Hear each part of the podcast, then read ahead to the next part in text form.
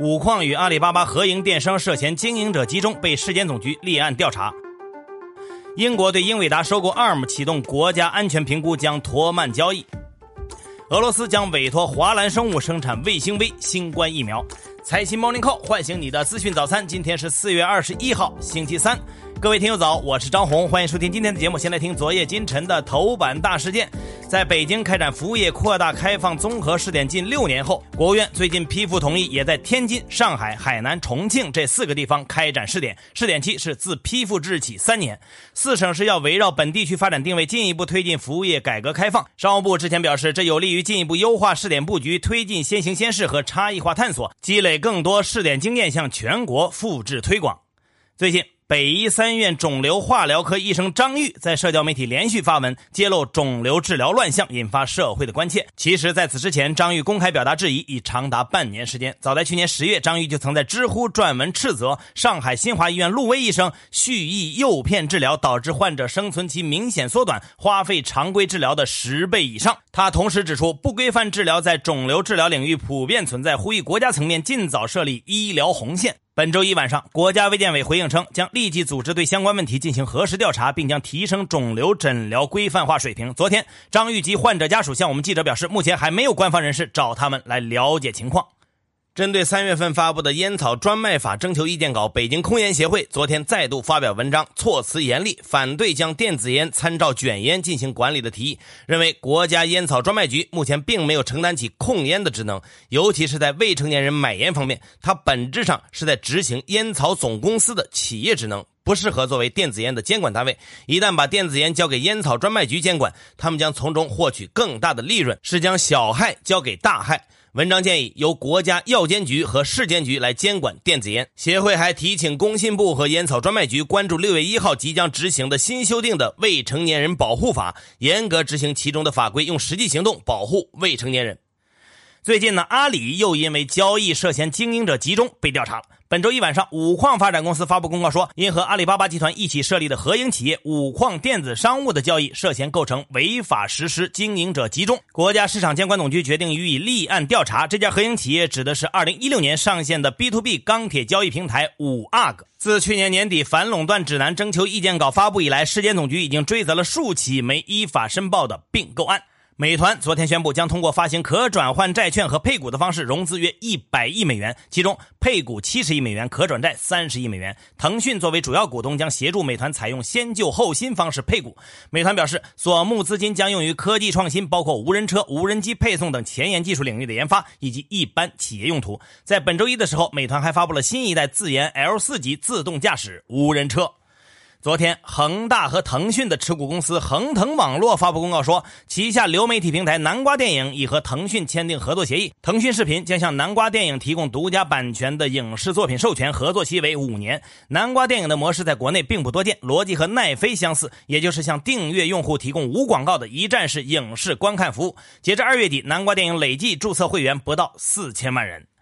这几天，狗狗币成了虚拟币圈最闪亮的明星。这个原本是发明者用来嘲讽比特币的加密货币，今年以来的涨幅最高达到了一百倍，在近一周内，价格已经暴涨了五倍。截至昨晚，它总市值达到了五百零六亿美元，位列虚拟货币市值的第五位。而受狗狗币热潮的带动，在最近主流加密货币普跌的行情下，和狗乃至动物沾边的山寨加密货币反而是暴涨，比如有秋田犬币、皮卡丘币、猪猪币等等。备受瞩目的芯片业并购，英伟达四百亿美元收购 ARM 交易再添变数。十九号，英国官方发布声明说，考虑到 ARM 的芯片技术直接用在了英国的国防和国家安全领域，将对这一交易进行国家安全审查。同时，已经书面告知了英国竞争与市场管理局，要求他们在七月三十号之前提交一份关于市场竞争等方面的建议报告，并将咨询外部第三方。英伟达对此回应表示，监管审查的过程是保密的，会继续和政府保持联系。这一并购十分特殊，在软银宣布。要将 ARM 出售给英伟达之后，ARM 联合创始人豪瑟曾经公开表示，希望英国首相阻止这一交易。他认为，英伟达的收购不仅将破坏 ARM 的中立地位，还会因为需受制于美国财政部，从而成为美国对付中国的贸易武器。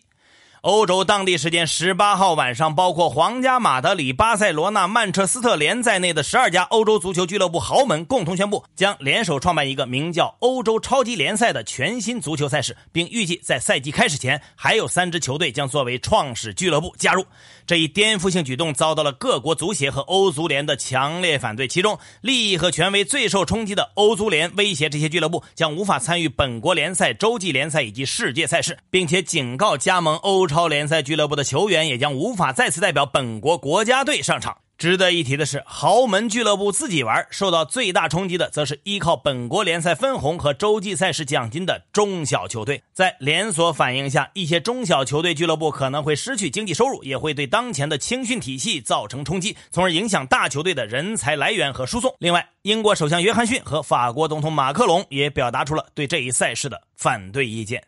本周一晚上，华兰生物发布公告称，控股子公司华兰疫苗与俄罗斯 HV 公司签署了产品技术转移和生产协议。根据协议呢，华兰疫苗将接受俄罗斯新冠疫苗卫星 V 的生产技术转移，并将在现有生产技术基础上进行更大规模生产技术的开发。在技术开发成功后，HV 公司将向华兰疫苗下达生产订单，订单数量不低于一亿剂，产出的疫苗也将运回俄罗斯。好，接下来关注今天的财新说：中国宏观经济进入常态化了吗？中国人民大学副校长刘元春认为，一季度前所未有的同比增速反弹，并不意味着中国已完成经济复苏，步入到常态化的新轨道之中，更不意味着中国经济出现可能的过热。因为现在同比数据虽然强劲，但从环比增速、两年平均增速以及其他核心指标来看，中国宏观经济依然在常态化复苏的开端。中小企业和民营企业的景气状态还十分脆弱，结构性就业问题依然严重。他指出，未来经济常态化复苏一定要更加注重宏观经济政策调控失误、货币当局过早进行政策转向、金融政策过快收缩、民间投资增速过低等风险。如何看待当前经济上行节奏放缓？青岛银行首席经济学家刘小暑认为，首先，经济短周期是由需求的周期性波动和库存的周期性波动缠绕交织在一起形成的。从需求变动和企业盈利等因素判断，本轮经济短周期的起点大致在2019年一季度。其次，中国 PMI 与企业净利润同比增速均呈现明显的周期波动特性，经济短周期存在韧性。他判断，当前中国经济已经进入或者很快即将进入被动补库存阶段，预计国债收。收益率、股票市场都已经处于本轮短周期的高位，后续将总体呈震荡下行趋势，但同时也可能出现经济短周期被动补库存与经济较快增长的并存现象。经营贷排查会压垮社融吗？方正证券首席宏观分析师周军之指出，首先，经营贷排查并不是新现象，不必对其做出过度敏感的反应。去年经营贷流入房地产市场规模大幅增加，是极度宽松的货币政策、银行增加抵押、经营贷投放和购房者套利共同作用的结果。其次，经过经营贷套利模式分析和对去年问题经营贷规模测算，作者预计，一方面，本轮全国范围经营贷排查对社融影响有限；另一方面，今年经营贷入市规模较去年将大概率收缩，所以我们无需过度担。忧经营贷入市的持续性问题。更多专家观点，请收听财新 FM。你可以通过财新 App 右上角的小耳机找到我们。接下来是一线短消息，看看今天有哪些重要资讯不容错过。国开行原运行总监张茂龙因涉嫌严重违纪违法，正接受纪律审查和监察调查。这是自去年下半年以来，国开行被查的第四位厅局级干部。工信部相关负责人表示，已针对汽车企业缺芯问题编制对接手册，进一步疏通汽车芯片的供需信息渠道，搭建供需的双方交流合作平台。农业农村部表示，今年春播面积已过两成，一季度玉米价格恢复性上涨，并提出要确保全年粮食产量稳定在一点三万亿斤以上。工信部表示，今年以来已累计完成二十九万款 App 技术检测，对一千八百六十二款违规 App 提出整改要求，组织下架了一百零七款拒不整改的 App。央行行长易纲出席博鳌论坛会议表示，央行将继续落实绿色投资原则，在外储中增加绿债配置。